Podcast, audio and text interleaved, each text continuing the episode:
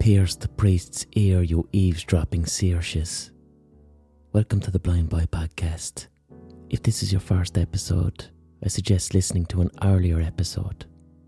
Some people even go right back to the start to familiarise themselves with the lore of this podcast. The never ending Declans, the perpetual Quivas, the infinite Katrinas. When I was a teenager, in the 2000s, before the advent of social media, disposable cameras were incredibly popular because they became mad cheap. You'd walk into a chemist and they'd be selling three disposable cameras for a tenner.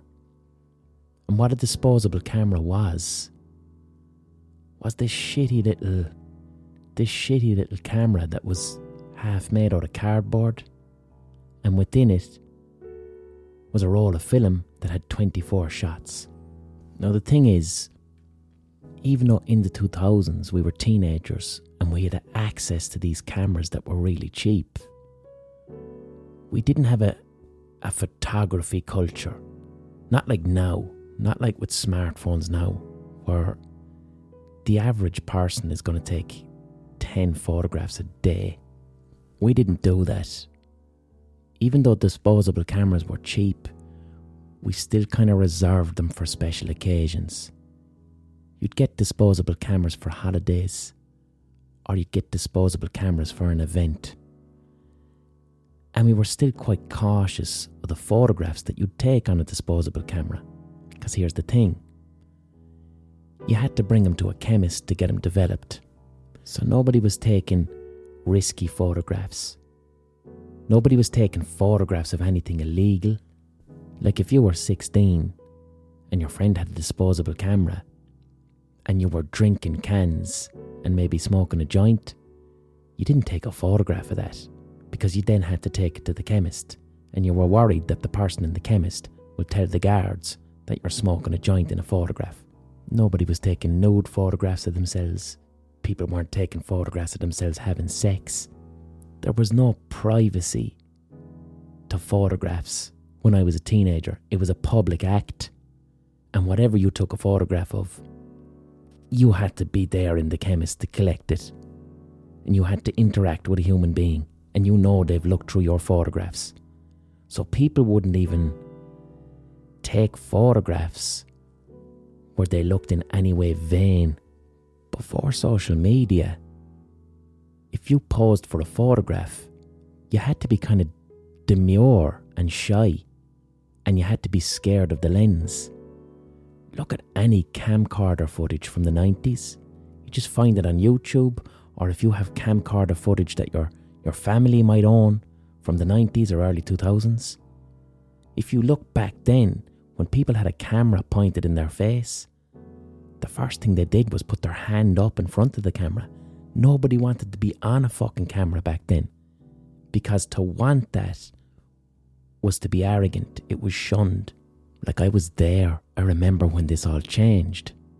This changed with MySpace and Bebo and digital cameras. When you no longer went to the chemist to develop your photographs. Instead, now you took a photograph on a digital camera and you uploaded it and you put it onto your Bebo or your MySpace. But the generation that was taking the first photographs of themselves for social media, this same generation only three or four years previously, had been using disposable cameras. If you took a nice photograph of yourself in 2006 and put it on the internet, it was a shameful thing to do. You were seen as arrogant and cocky and full of yourself. You didn't do it. When selfies became a thing, when the word selfie entered parlance, this was a radical act pioneered by people like Paris Hilton and Kim Kardashian. To get a digital camera, hold it in your hand, and take a photograph of your own face in like 2005, 2006. That was a really radical thing to do.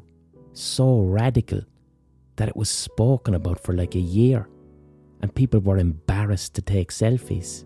And this is where the duck face came in If you think back to the mid 2000s and early social media and early digital photography, MySpace, Bebo, the duck face, if you were to take a photograph of yourself, you didn't want to look cocky, but you also kind of wanted to have a nice photograph of yourself. So the compromise was the duck face. People would take a selfie but make a ridiculous, stupid face where you sucked your cheekbones in and pecked your lips out so you look like a duck. But the true purpose of the duck face was I want to take a nice photograph of myself, but I don't want to look like I love myself. And that's what the duck face was. Now that seems absurd now. Selfies are completely normalised. Taking a photograph of yourself now, it's encouraged. No one would ever consider that to be vain or arrogant or self absorbed. It's just com- a completely normal, okay thing to do. But that was a battle. People had to really battle and fight for that because my generation, the generation of fucking the first people to take selfies, we remember before selfies. And before selfies, it was the disposable camera. And the disposable camera meant don't do anything strange with these photographs. Nothing illegal, nothing sexual, nothing too vain or cocky, because you're gonna have to you're gonna have to have the judgment of a chemist. A chemist is gonna judge you. And chemists and pharmacies were already a site of judgment. When I was a teenager, you had to go into a chemist to buy condoms. You had to walk up to the counter as a 16 year old and buy condoms. Most of us weren't even using them. You just had to have one in your wallet to look cool. I was once kicked out of a cinema for chewing flavoured condoms. But pharmacies meant judgment. That walk up to the counter and speaking to someone who's middle aged and they know that you're a teenager, they weren't going to give you that condom easily. That pharmacist had to fucking judge you in some way. If you asked for that condom, there was a pause. There was a parental totting. There was a sighing. There was a reluctance to sell you the condom. They had to sell you the condom, that was the fucking law. But the pharmacists made it really difficult for you to buy a condom without extensive judgment. When I was a child, condoms were mythical fucking artifacts. Few things would make me get out of bed early when I was about eight years of age and that was when one of my friends would call to the door with two pieces of information. One of them was, We found a dead rat, do you want to come and look at it? Yes. And the other one was, and it was usually Sunday morning, There's a condom in the car park. There's a used condom in the car park, do you want to go look at it? And we'd all gather around the used condom, not fully knowing what it is, not knowing what it's for staring at the cum inside the condom, not knowing what that fucking is either, poking it with sticks, picking it up with a stick, throwing it at your friend, trying to get a dog to eat the condom. When I first found a condom, I didn't know what the fuck it was. I mean, out in public, because that's what people used to do in the 90s. Someone would have sex on like a Saturday night, somewhere, maybe in public and then they'd leave and then they'd throw the condom on the ground because it was such a shameful artifact. They'd throw it on the ground in a playground or in a car park. They wouldn't put it in a bin. They'd shamefully discard it on the ground because Catholic Ireland had told them that this thing was wrong. They'd discard it on the ground, and then I'd be four years of age in the playground, and I'd find it on a Sunday morning. And the first time I ever found a condom, I didn't know what it was. I told myself it was a dead ghost, because it, it looked to me a little bit like your man Casper, the friendly ghost. And when I saw my first condom against the tarmac of a playground, I just remember looking at it and going, yeah, that's a poor little ghost like Casper, a baby ghost because it's so small, and that's the dead ghost. And the condom reminded me of a, a dead jellyfish that I saw on a beach. And then I started to think that maybe ghosts are related to jellyfish. And then I'd look at the the reservoir of the condom, which I now realise was human sperm inside the reservoir, but I saw it and thought, That's the poor little dead ghost's brain. And I kind of kept that a secret. I kept it a secret until one of my until we found another condom when I was seven or eight with my friends. And one of them said, Oh, that's a condom. And I'm like, What the fuck's a condom? And he told me, Whatever seven year olds tell other seven year olds what a condom is. And I lost my innocence a little bit because I much preferred thinking that I once found a dead ghost. And I think ghosts are related to jellyfish. That was a better explanation. But yeah, condoms were, were shameful things to buy when I was a teenager, and the pharmacist was the gatekeeper of that shame. That's not the case anymore. You can buy condoms wherever you want now. You can get them in Dunnes. The pharmacist, the pharmacist now only reserves their shame for women who want the morning after pill. If you're a pharmacist and you're shaming women for getting a morning after pill, you're going to have to grow up. You're going to need to grow up and just complete the transaction and mind your own fucking business. But the pharmacy condom shaming definitely leached in to disposable photographs. You just know it's the pharmacist. This is the person who shames you for getting a condom. So keep those photographs nice and simple. Don't do anything in there that you can be embarrassed or ashamed about in any way. Keep them boring. And that's what we did. But it's that culture that led to the selfie being a hard won battle. But there were exceptions to the rule. So, what started to happen when I was about 16 or 17 with disposable cameras was they got so cheap that people would just buy them. You'd get three for a tenner in the pharmacy, and people would just buy them. And what would happen is, when it came to a Debs, now a Debs if you're not from Ireland. Debs is like a prom. It's that dance, dinner dance bullshit you go to when you're like 16, 17. You either had your own Debs or you were invited to other people's Debs. And a tradition emerged in Debs around the 2000s where people would just bring disposable cameras and leave them on tables. So now there was there wasn't really any ownership over any of the disposable cameras. You just left them around and took whatever photographs you wanted. And this led to a, a culture in Limerick, anyway. It led to a culture in Limerick where there were two practices that you do at a Debs, known as fruit bowling or bullying. Now, what this was really was it was a way to finally do something really mischievous with a disposable camera and take no accountability for it because you're not the one getting them developed. You don't even know who the fuck is going to get this camera developed. It could be anyone. You found it on a table. So lads at a Debs would get together near the end of the night and they'd go, get a fucking camera off a table. Let's go bullying or fruit bowling. Let's do one of them. Get the fucking camera. Say nothing.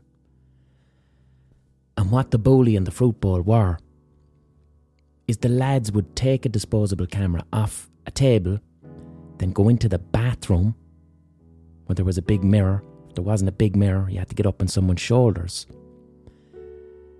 And you'd take a photograph of one of two things. The first was the bully. Now, a bully really, it was just a mooner.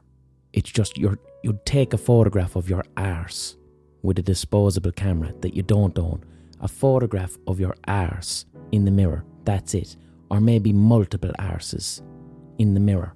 You didn't take a photograph of someone else's arse because, I don't know, that was someone would have called you gay.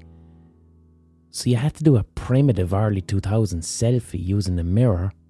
Now, other lads were involved. This, this was a group effort. You didn't do it on your own because then that was strange. It was a group effort where you'd try and get many moons into one photograph and, and you'd do this in a mirror. And we called this a bowlie. It wasn't a mooner, it was a bowlie. The reason it was a bowlie is because there was this cartoon snowman on TV. If you grew up in Ireland back then, there was a cartoon snowman called Bowlie. And he was just a, a little white snowman who spoke Irish, and his name was Bowley, but he'd a big white arse. So when lads took photographs of their arses at a Debs with a disposable camera, this was a Bowley. This was called bowling. Now, a more controversial position was the fruit bowl. A fruit bowl was a bowley where the lad pushed his balls under his legs, so you got arse and balls. So this was fruit bowling and bowling with a disposable camera at a Debs. And then a complete stranger would take that camera away, not knowing what's on it. They'd go to the chemist, they'd get their photographs developed, and then they'd go and collect the photographs and have to experience the shame of the chemist handing back your photographs. You open them up and you go, here's a lot of arses and I don't know who owns them. And I suppose the people taking photographs of their arses, they weren't thinking, oh no, what if everyone sees my arse? Because it's before the internet. It's one photograph on one disposable camera, and there's just going to be one copy somewhere existing physically with the technology to di- digitally reproduce it and show it to millions of people that didn't exist yet. And it wasn't like creepy dick pics that people do now, where they send someone a dick pic as a way to abuse them or have power over them. It was still non consensual nudity, but it wasn't sexualized. It was just bare arses, done in the spirit of pranking rather than the spirit of trying to intimidate someone or make them feel uncomfortable. But the reason I'm thinking about bullying this week is because I actually came across the word while researching this week's podcast. Now, I hadn't thought of fucking bullying since the early 2000s.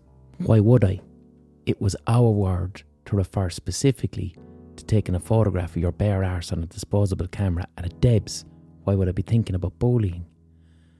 But as I was researching this this week's podcast, the word bullying and the practice of bullying is something present in Irish folklore going back hundreds and possibly over a thousand years, except it means something quite different.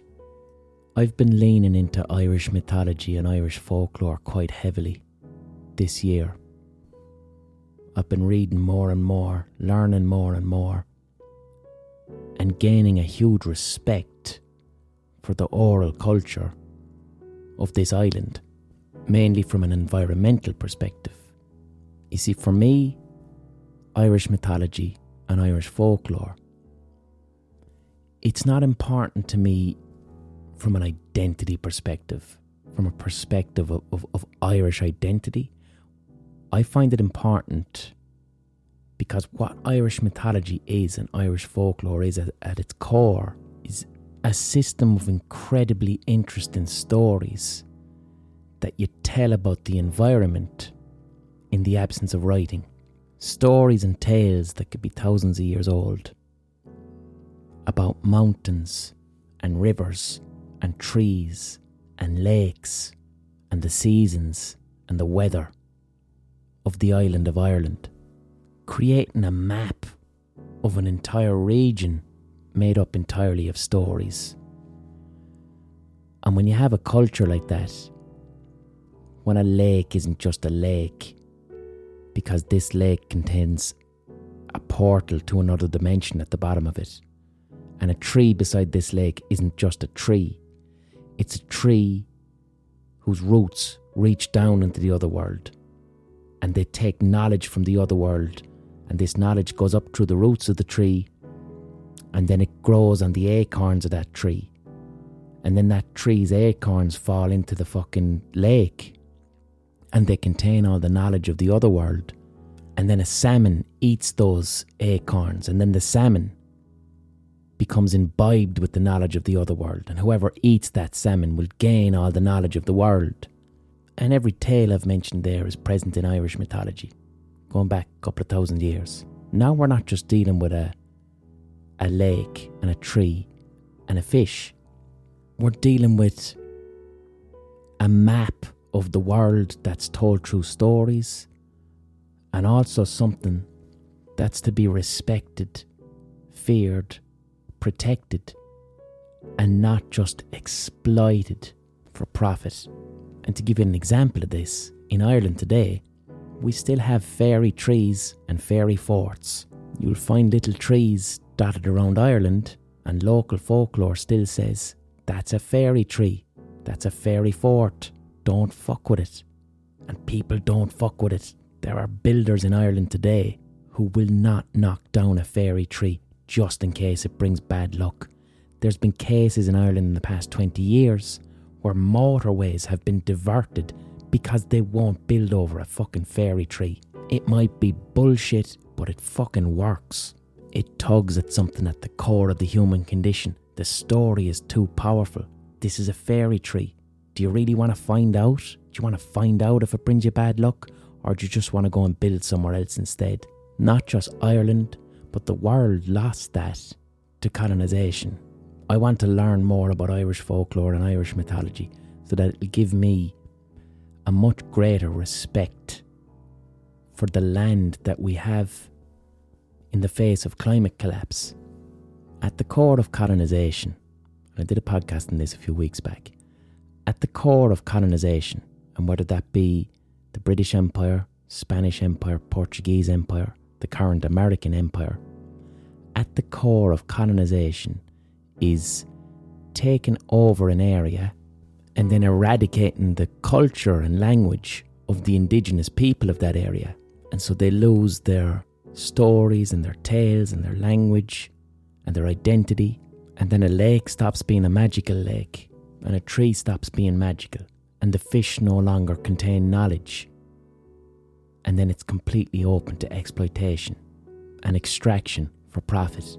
Indigenous cultures tend to have a rich folklore and mythology about their lived environment and nature, and this rich mythology tends to lead to a fear and respect of nature, whereby the people don't feel comfortable exploiting nature. Instead, they want to work with it to understand its regenerative properties so they can take what they need instead of completely eradicating it. Colonisation got rid of all that shit. Wherever an area was colonised, the culture doing the colonisation destroyed the environment. Colonising countries never respected the landscape or respected the environment. They saw it as something to be controlled and shaped and conquered and mastered by humans. This ramped up on a huge scale around the time of the Industrial Revolution. And the Industrial Revolution, which is about 450 years old, maybe a bit more, that's the beginning of the climate collapse and global warming. And if you want to see an aesthetic example of what I mean by a colonising culture believing that nature is something not to be respected but conquered, look at the big houses of the British Empire. Look at garden designers such as Capability Brown. Visit a place like Doneraile House in Cork, which is like an old English colonial mansion they would take a plot of land in front of the big house and literally sculpt it like it was a painting.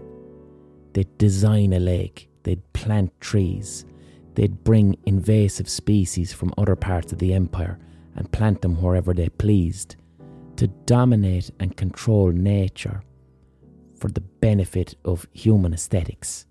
This is where we get lawns from. Lawns look beautiful lovely big expanse of short cut grass. Lawn, lawns are beautiful to the human eye, but nothing fucking lives on a lawn. There's no in, not, not much insect life going on on a fucking lawn. It's a monoculture of one type of grass. Terrible for the environment. But also what we're losing now. You know, the trees might be cut down, the forests are gone and now it's just pasture land. The mountains still stand and the legend of a mountain is still there. But what we can rely upon is folklore and mythology that's about seasons. The predictability of seasons. Because seasons are very fucking predictable. Weather is cyclical. Weather and seasons tends to happen more or less the same way each year. So in Ireland, we have festivals based around certain seasons and traditions and stories and tales about certain seasons. But the past 10 years, seasons aren't behaving the way that seasons are supposed to behave. Like Halloween is warm now. But there's one particular folk tale, Irish folk tale, that's about this time of year right now. And this folk tale is called Laethanta na Riabhaí, which means the days of the brindled cow. And it refers to, like I know we're in early March now, but this is a folk tale that refers to the last two weeks of March and the first week of April. In Ireland, the last two weeks of March and the first week of April, they tend to be quite cold. It's like when winter is leaving us, it gives us one last fucking lash of freezing cold or strong winds. And this has been very predictable for hundreds and hundreds of years. But like 300 years ago, people didn't have calendars, people didn't have watches, very poor people mightn't have had any access to writing. And in Ireland, especially before the 1800s, cattle were very, very important. So you needed to have a story about the last two weeks of March. You needed to have a really, really fucking interesting story that was so interesting it would survive and be told again and again. So that people who had cattle would know be careful at the fucking end of March, man. It's freezing. Your cattle will die. Don't start telling yourself that spring is here, right? The end of March is freezing. It's dangerous. It kills cows. And this is why in Ireland we call the last two weeks of March Leitanta na V, the days of the brindled cow. Because there's a folk tale. We don't know how old it is. Could be hundreds of years old, could be thousands of years old. But it's an absolutely mad tale. And I've definitely mentioned it on this podcast. I think I bring it up every fucking March to keep the tradition going. But this tale is there was a brindled cow now, a brindled cow is it's an ancient breed of cattle in Ireland. They're brown, which kind of stripes like a tiger. Strange looking cows. But this one cow was really cocky. And she was hanging around the field. And she was saying to herself, Fuck it, it's March. It's going to be spring soon. I can do whatever I want out in these fields. I don't have to take shelter. And the cow started bragging to the month of March, which I think is beautiful.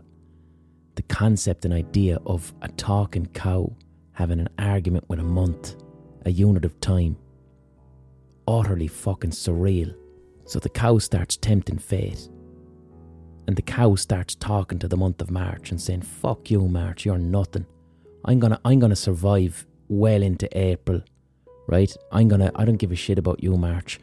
You're not even cold. It's spring, alright? I'm gonna go out into this field. I'm gonna do whatever the fuck I want. Okay, March? And then March got pissed off. The cow's words affected the self esteem of March. March was like, who the fuck does this cow think that? Who does this cow think that they are? To be slagging me? I'm a fucking month. I've been around for eternity. I, I've been around forever. I'm the month of March. This cow is taking the piss out of me. So March got angry. And at the end of March, March was so pissed off, it started throwing everything at this cow freezing winds, freezing cold temperatures, rain. But the cow was still like, fuck you, March, I'm gonna make it to April. I can put up with this. And just when it got to the 30th of March, March was like, I can't let this cow win. I can't let the cow win. There's no way this cow was making it to April. So March was on its last knees because at this time March only had 30 days. So March went over to April, its friend April, and March asked the month of April, You'd never give me a day, would you? And then April's like, Hold on a minute, March. I've got 31 days. I'm doing quite well here. I'm April, I've got 31 days, I'm doing very well. And then March goes, Look, I've got 30 days, okay? But there's this cow that's act that there's a cow testing me. There's a cow saying that I'm not cold enough. Come on, April, give me a day. So then April says to March, All right, fuck it. I'm going to give you one day. I'm going to give you a day. So this is how April became 30 days long and March became 31 days long. So then the cow, who was all arrogant and cocky, running around in the field, saying, I can put up with this wind, I can put up with whatever. The cow gets into the 1st of April and then it doesn't realise, no, no, no, no. March is after getting another day off April. So when the cow thinks it's the 1st of April, it's now actually the 31st of March. And on the 31st of March, March gave the cow everything freezing cold, terrifying weather, and the cow died. And that's the story of how March got 31 days and the cow died. Now, that's a beautiful story. That's a wonderful tale. Could be thousands of years old, we don't know. It's surreal beyond imagination. A unit, units of time are having arguments with each other and fighting with a cow. It's fucking nuts. And it's hilarious. And the reason it's nuts and the reason it's hilarious is because you'll remember it in the absence of writing. And this story existed and survived for thousands of years in Ireland to keep people's cattle safe. If you're a culture that depends upon herding cattle, you need to remember don't get fucking cocky just because you think spring is coming, because those last days of March and April, they're hardcore and they'll kill all your cows. So chill the fuck out. Don't be moving the cows. Keep keep them warm and sheltered and don't fuck with those cows until it's the start of April. Alright? Don't fuck with those cows until April. Respect March. And if another farmer said, How do you know this? Because it's 1500 and I don't have a calendar and I don't have a watch and I don't I can't read. How do you know this? And then the other farmer would say, Well, it's the, the Laethanta na Bó Riabhaí. It's the days of the brindle cow. Have you not heard this story? And then the farmer hears the story and they believe it. And they go, Yeah, March is a spiteful fucker. I'm going to look after my cows. And that there is the usefulness and purpose of mythology. These stories are the floating bodies of the human unconscious. Humans swim in a sea of language, and the capacity to use language to communicate ideas to other humans within a system of culture. So, folklore and mythology exist to benefit our survival, and that right there is a fucking prime example. And storytelling is important to our survival because the most interesting stories help us to survive.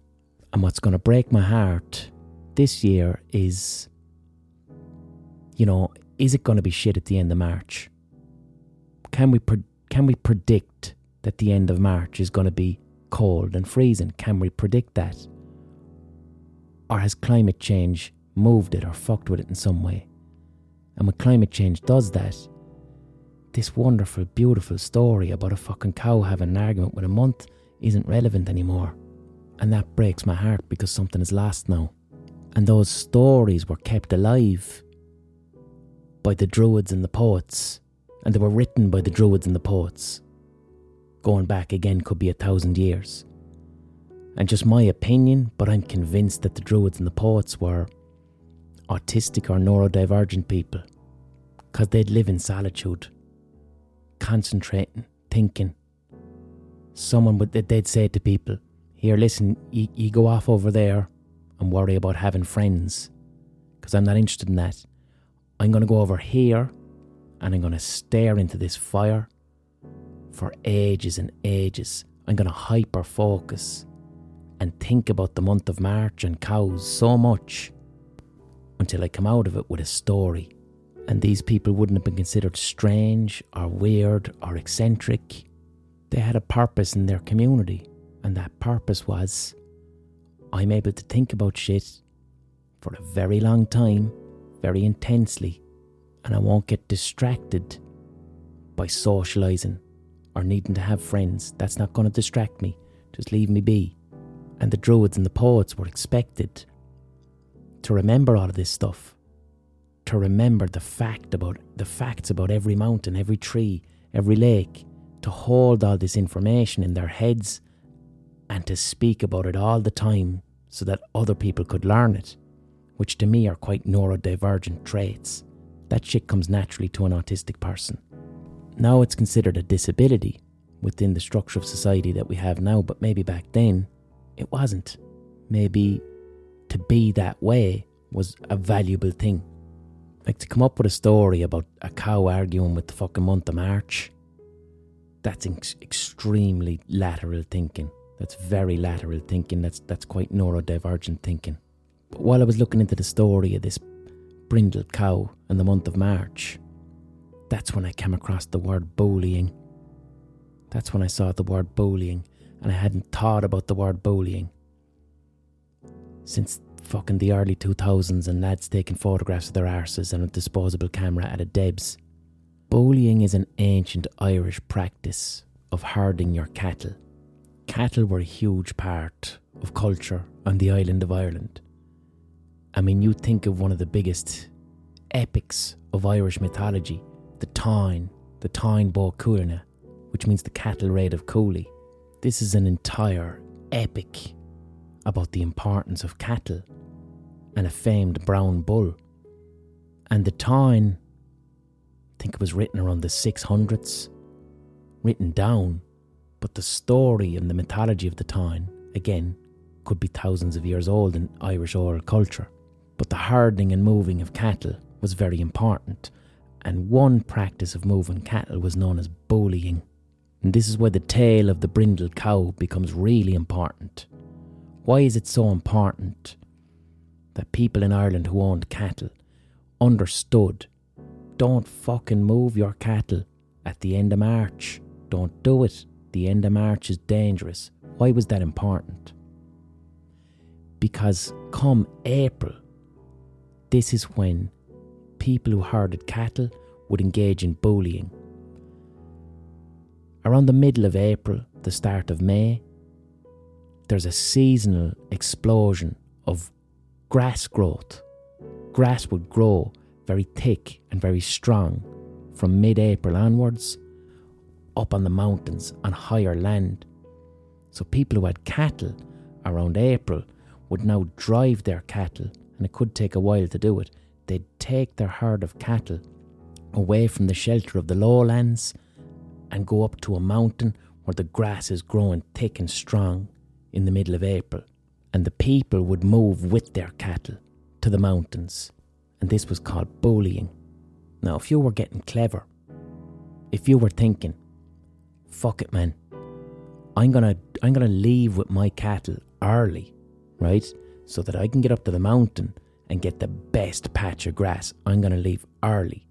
The people who left early did so at the end of March, and their cattle died so they needed to hear the story of the brindle cow. Don't move your fucking cattle in March. Wait, wait, wait until April because March has got a problem with you. Then you can move. So everybody would move with their cattle once April had started and it was safe. And then everyone would situate themselves up onto a mountain. And then the cows would have a fuckload more of grass. And because they had more grass, they'd produce more milk and people would stay there all summer.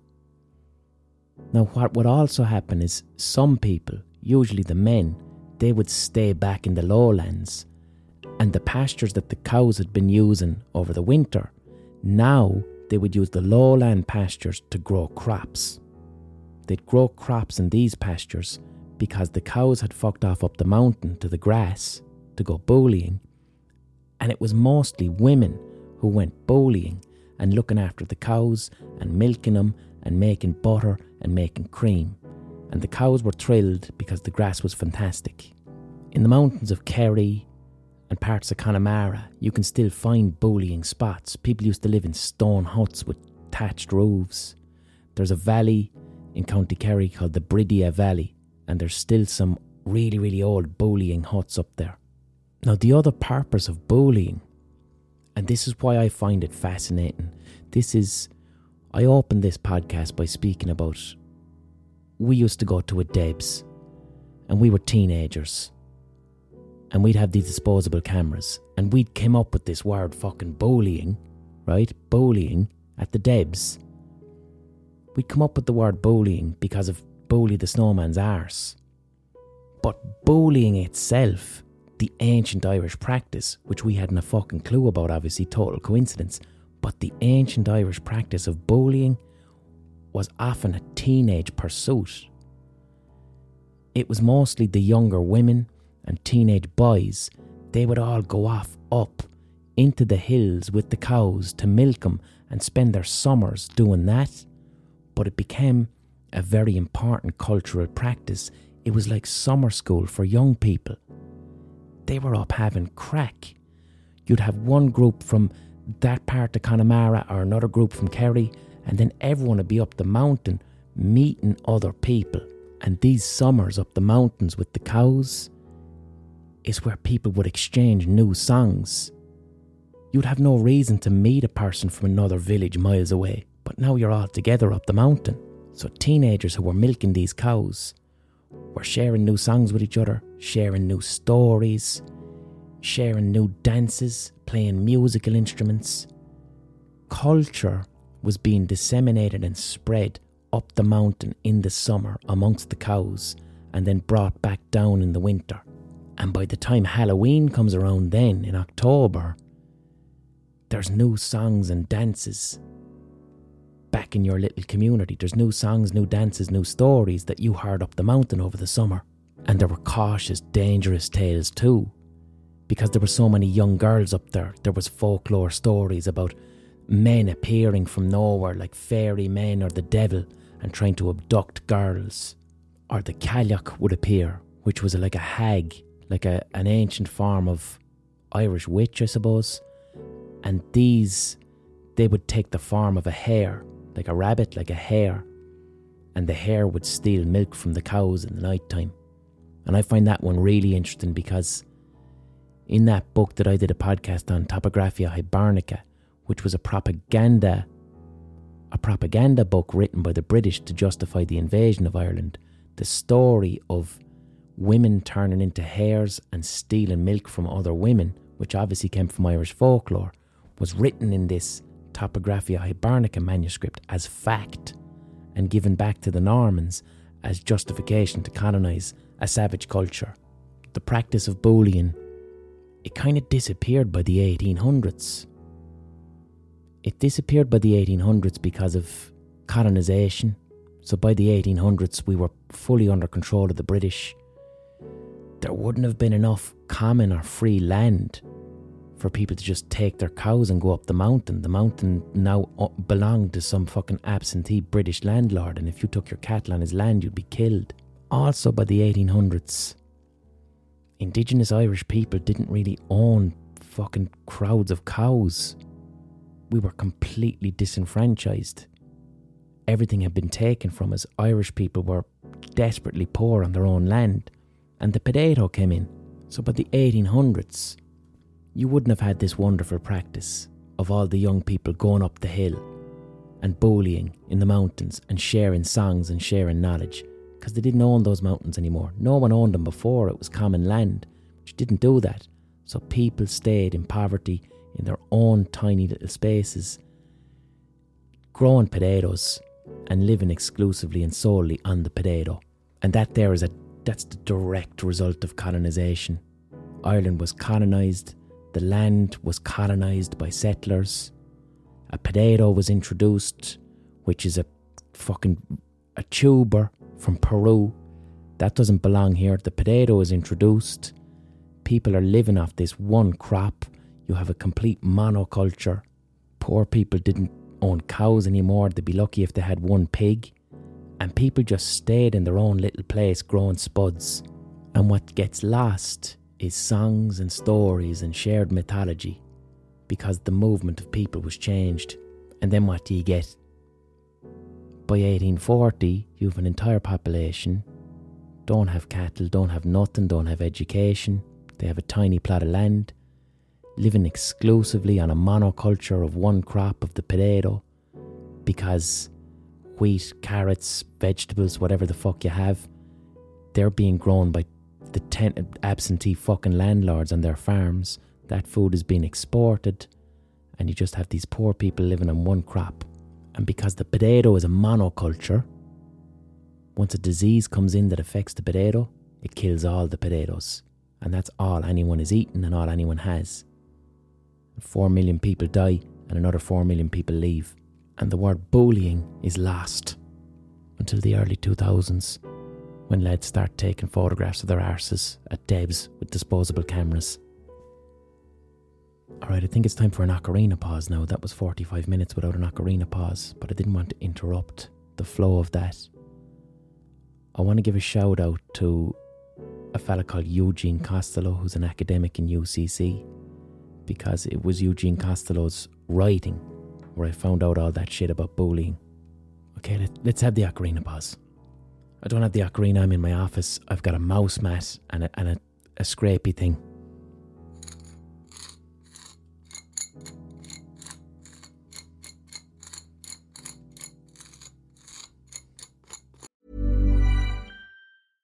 Ryan Reynolds here from Mint Mobile. With the price of just about everything going up during inflation, we thought we'd bring our prices down. So to help us, we brought in a reverse auctioneer, which is apparently a thing. Mint Mobile unlimited premium wireless. Ready to get 30, 30, bit to get 30, bit to get 20, 20, 20, bit to get 20, 20, bit to get 15, 15, 15, 15 just 15 bucks a month. So, Give it a try at mintmobile.com/switch. slash $45 up front for 3 months plus taxes and fees. Promo for new customers for limited time. Unlimited more than 40 gigabytes per month slows. Full terms at mintmobile.com. Ever catch yourself eating the same flavorless dinner 3 days in a row, dreaming of something better? Well, HelloFresh is your guilt-free dream come true, baby. It's me, Keke Palmer. Let's wake up those taste buds with hot, juicy pecan crusted chicken or garlic butter shrimp scampi. Mm. Hello Fresh. Stop dreaming of all the delicious possibilities and dig in at HelloFresh.com. Let's get this dinner party started.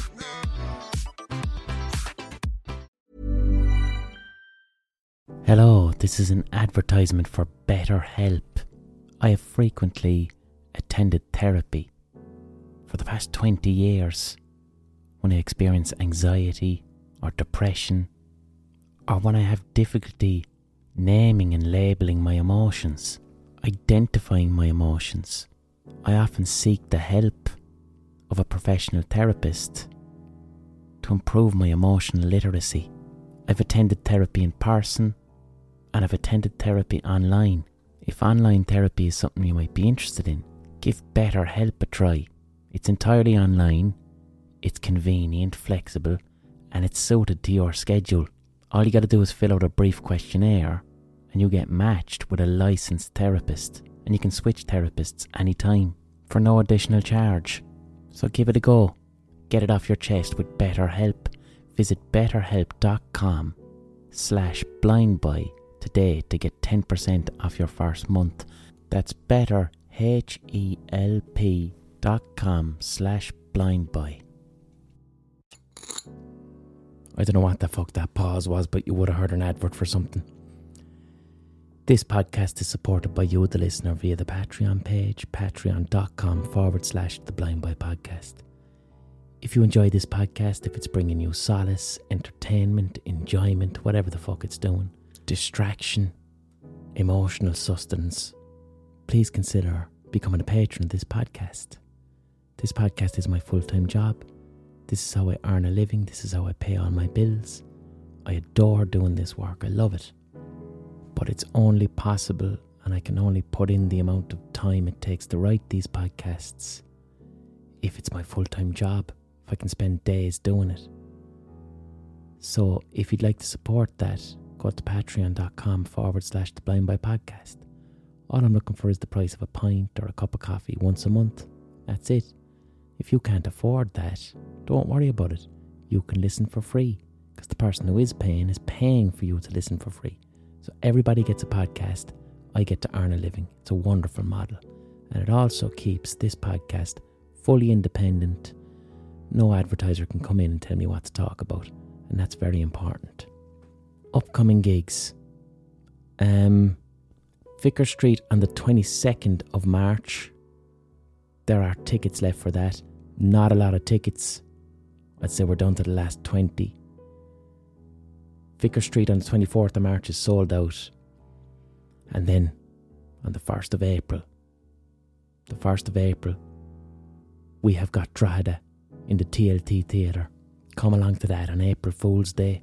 And also, if you have any interesting guest suggestions for Drogheda, please let me know. Historians, interesting people who you who you think would be a good person for me to interview in Drogheda, someone who's local to the area, who's a good talker. Give me a DM on Instagram if you have any recommendations for someone who you'd like to hear me interview in Drogheda, because the sales for that one have gone up since last week, so that's going to be a really good fucking gig now.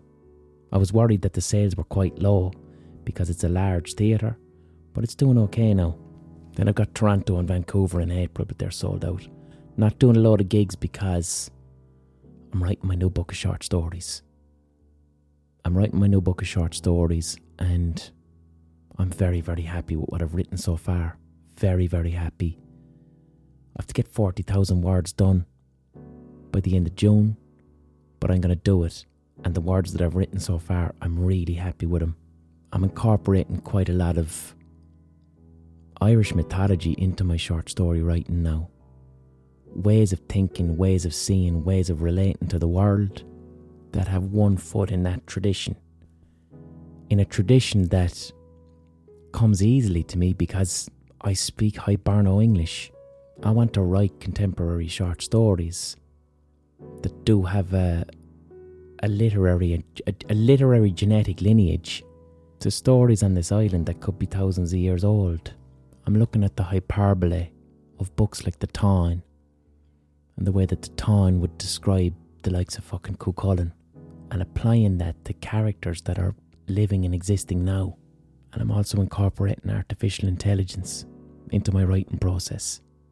And it's really enjoyable. So, what I'd like to do with the second half of this podcast is I've been looking into the folk tales and mythology of other cultures. I got my hands on a book called 1001 Nights, which is quite a famous book, but it's a collection of folk tales from the Middle East, from the medieval Middle East, around the time of the Islamic Golden Age, which I think is like the 5th century up to like the 12th century. And these tales kind of run concurrently with the Irish Golden Age, the period of the 5th century up until the Norman invasion of the 11th century. Now, 1001 Nights, it's a really famous collection of folk tales. Like some of the stories told within this book, you've got the story of Aladdin, you know, fucking Aladdin, Ali Baba and the 40 Thieves. You've got the voyage of Sinbad the Sailor, which is bizarrely similar to the Irish tale, The Voyage of St. Brendan, which would have been written around the same time. And I need to investigate why those so- stories are so similar and why Sinbad sounds like St. Brendan and if there's a connection at all. So, what you have with 1001 Nights, it's a massive collection of stories. It's hard to find a book that has every single story. But the general gist of the collection is these are all folk tales from Persia, Babylon, Morocco, the area of the Middle East. But in this book, they're framed as so there was this king, right? He was either from India or China. And his name was Shahryar. And he finds out that his brother's wife has been cheating on his brother loads. And he starts to freak out and starts to distrust women. And then he finds out that his own wife has been cheating on him loads. So it's pure incel shit. It starts off pure incel. You've got this king that just goes, women, you, the second you turn your back on women, they'll cheat on you. So this king decides, well, if my brother's wife is riding all around him, and my wife is doing loads of riding, then I can't trust women at all. I better come up with a plan.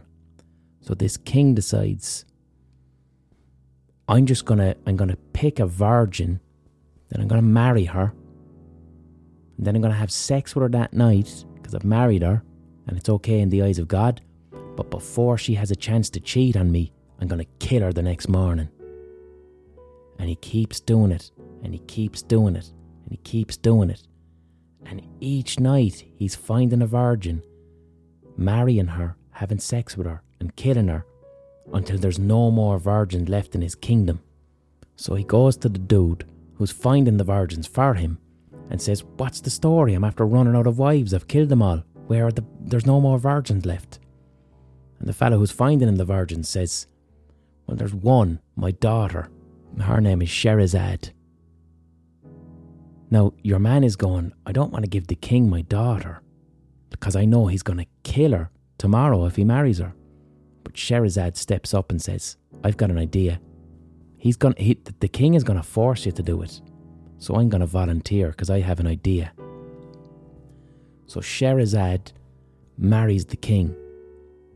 And she knows the next morning that the king is going to kill her because he doesn't trust women. He's like, they're going to cheat on me. So what Sherazad does is, on their wedding night, she tells him a fucking really interesting story and leaves it on a cliffhanger.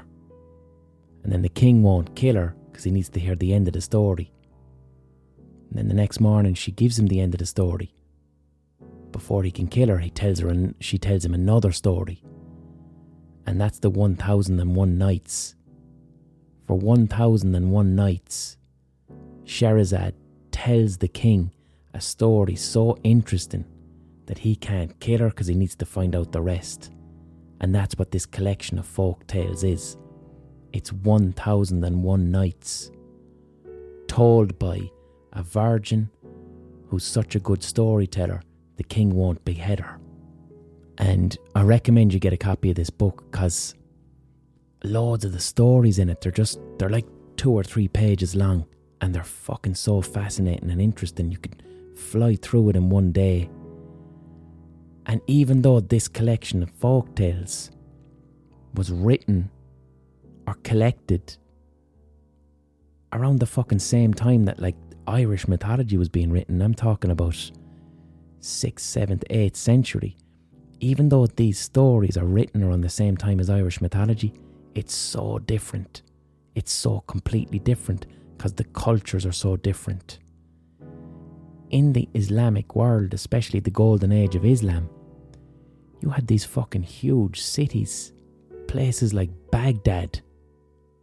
So even though these tales are 1500 years old, people are living lives that sound kind of similar to how we're living now. They're living in cities, they're going to markets, they're going to baths to bathe themselves, they're going to gyms. This was an incredibly advanced culture. And the Islamic Golden Age was all about science and knowledge and scholarship. And you get stories in this collection of folk tales that they're science fiction. Like within Irish mythology, things are very magical and otherworldly, and time doesn't exist in 1001 Nights, you, you've got stories that are nearly a thousand years old and it's straight up fucking science fiction. Like, because in the medieval Islamic world, in the Golden Age, their science was so advanced and their knowledge of mathematics was so advanced, they would build automatons, robots basically. In the Islamic world, they had these really elaborate and complex clockwork robots that would take the form of an elephant or a horse or a man. A Thousand years ago, incredibly advanced engineering. Like there's a story in this book called The Enchanted Horse. And this story could be a thousand years old. And it's it's about a fella from India arriving to the king of Persia and he has with him a robot horse. And the king is like, that's not a real horse. I'm not impressed with this horse. But then the Indian fella is like, this is a very special horse. And he sits on the horse's back and turns a key, and suddenly the horse can take off like a fucking aeroplane and fly all over the world at the speed of an aeroplane. But there's no magic involved. There's nothing supernatural.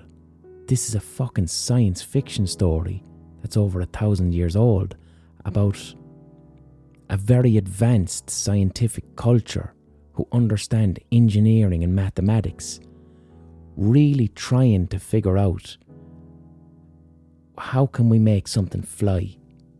There's no force from the other world. There's no gods involved that use their breath.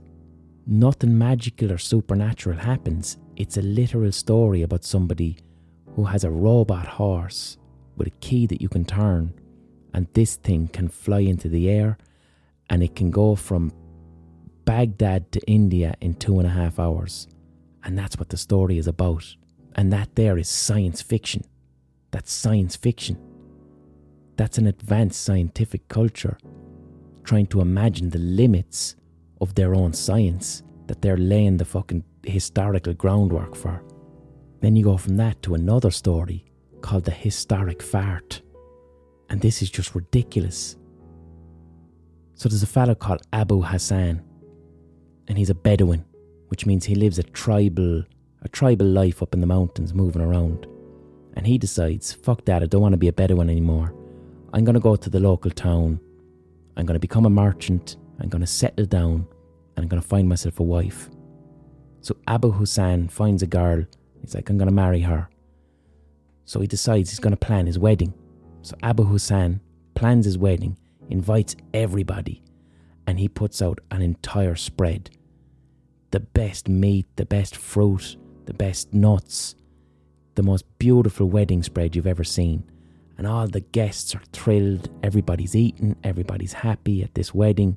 He gets married, and then it comes to the end of his wedding. And the way that the wedding worked back then in Persia, or it was in Yemen, the way the weddings worked back then is at the end of the night, the groom would say goodbye to everybody at the party and then he would go to the bedchambers to his wife to consummate the marriage. So Abu Hassan is thrilled with himself. He's like, I've just had a great wedding day. Everybody's happy. Everybody's been fed. I've had a load of food. But he ate so much lamb and so much meat that as he gets up to go towards the bedroom, right, to have sex with his wife, Everybody's watching him get up, and he lets out this fucking giant fart, the longest fart he's ever done in his life. And the whole place breaks out in laughter. And he is mortified, absolutely fucking mortified, and he can't handle it. So Abu Hassan says, fuck this, and he runs out of his own wedding. And then he banishes himself to India, and he stays in India for 20 years, absolutely mortified every single day in India, he wakes up and he thinks about, oh God, my wife back home in that town. Everyone, everyone saw me fart. This is so embarrassing. This is awful. And he's like this for 20 fucking years in India until one day he decides, do you know what? Maybe I overreacted. Maybe I overreacted. It's just a fart. Everyone fucking farts. I know it was at my wedding. I know everyone heard it. But that was 20 years ago. Maybe I should go back to Yemen, go back to that town, find my wife, and everything will be okay. It was a, it was a fart. It was 20 years ago. Who cares? So he makes his way back to Yemen. He goes back to the town. He's going to try and find his wife, even though 20 years have passed. And he's kind of wrecked from the journey, so he sits down against the wall. And as he's back in this town and he sits down, this young girl walks past about the age of 20 with her mother and the young girl says to her mother, Ma, I can't remember what day was I born on. And the mother says to the young girl, You were born on the very night of Abu Hassan's fart. And then Abu Hassan's face is red and he's like, Oh my fucking god, I didn't overreact. I should never have come back. My fart has become legendary. I was right to be this anxious. And I just love that story. I love the irony of it. It's like an episode of Curb Your Enthusiasm. It's completely devoid of Christian morality. There's no happy ending. It's like, yeah, you fucking stupid prick. You did a big giant fart at your wedding. It's hilarious. What you want us to do? Forget about it. Nothing happens around here. We're never forgetting about that. We're just going to laugh at you forever. It's so misanthropic. And then the other story I read, it's called The Hashish Eater. And like again, this is seventh century, eighth century. So the story is called the Hashish Eater. And it's about this lad and he loves hash. He just fucking loves hash. So this is I think it's set in Persia. This is Islam, so people people aren't drinking alcohol, but they are fucking smoking hash. But this one lad, he was a wealthy merchant, but he just started to love hash so much. He was smoking it all day until it took over his life. And then he started to become lazy, and all he wanted to do all day was smoke hash. He stopped turning up to work, and he became a bit of a waster. And then he was smoking hash so much that the hash wasn't even working anymore when he smoked it, so he start to start start eating hash. Now, if you've ever ate hash, that's a very intense trip. So this fella back then in the 800s in Persia, he was now eating hash and getting bombed off his tits. So one day, he decides to eat a big lump of hash, and then he goes to the local baths, which would have been like in Persia at that time, just absolutely wonderful, gorgeous baths. I visited these ba- baths very similar to this from the 8th century in Cordoba in Spain. They're gorgeous, tiles everywhere. You've got a cold bath and a hot bath and a steam room. And the technology hasn't really changed since the 800s. Wonderful places. And to be honest, this story, like when I go to Cordoba, cannabis is legal there. So I've never thought of smoking a joint and going to these baths. I'm doing it the next time. This is probably what everybody did back then. They smoked a joint and they went to these baths and chilled out. It's perfect for it. So that's what I'm doing the next time I go to Cordoba.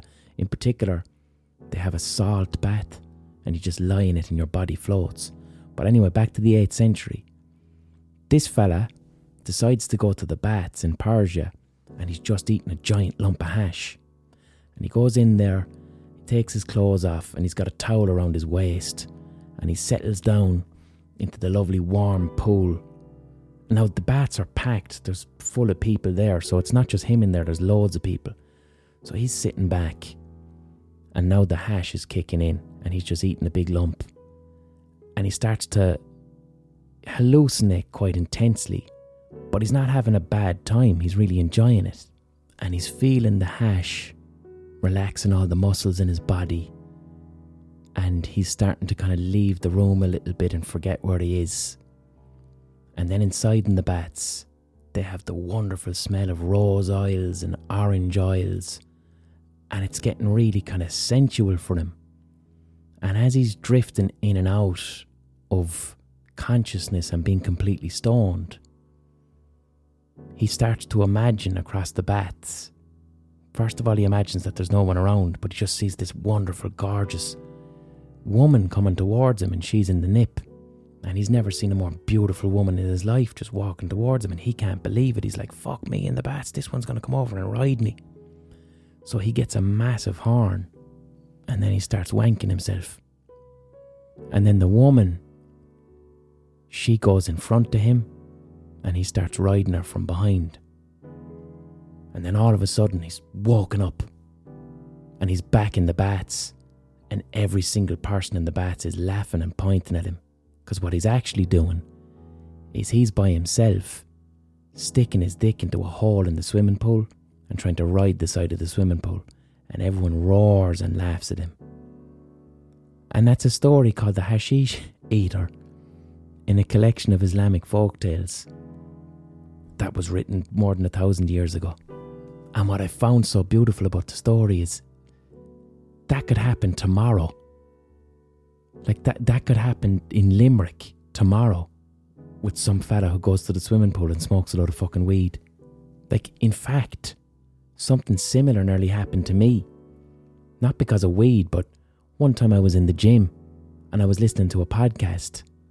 And the podcast was so interesting that I went into the changing rooms of the gym and I forgot to put my swimming shorts on to go into the swimming pool. And I almost walked into the swimming pool completely naked, with headphones on, with a bunch of people there looking at me because the podcast was so interesting it distracted me. I wasn't riding the wall, but I could empathise with his position. Alright, that's enough for this week. That collection is called 1001 Nights. That same book, that same book that has the fella eating hash and riding a swimming pool, that same book has got like the story of Aladdin that the Disney film is from. Incredible fucking book. And of course, one thing to be conscious of is the translations are all from the 17th century by British and French people.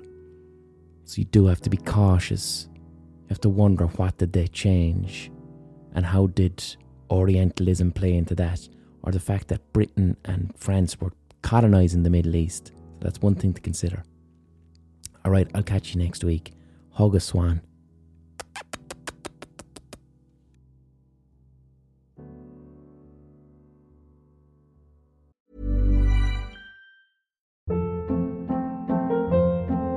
Hold up. What was that? Boring. No flavor. That was as bad as those leftovers you ate all week. Keke Palmer here, and it's time to say hello to something fresh and guilt-free. Hello Fresh. Jazz up dinner with pecan-crusted chicken or garlic butter shrimp scampi. Now that's music to my mouth. Hello Fresh. Let's get this dinner party started. Discover all the delicious possibilities at hellofresh.com.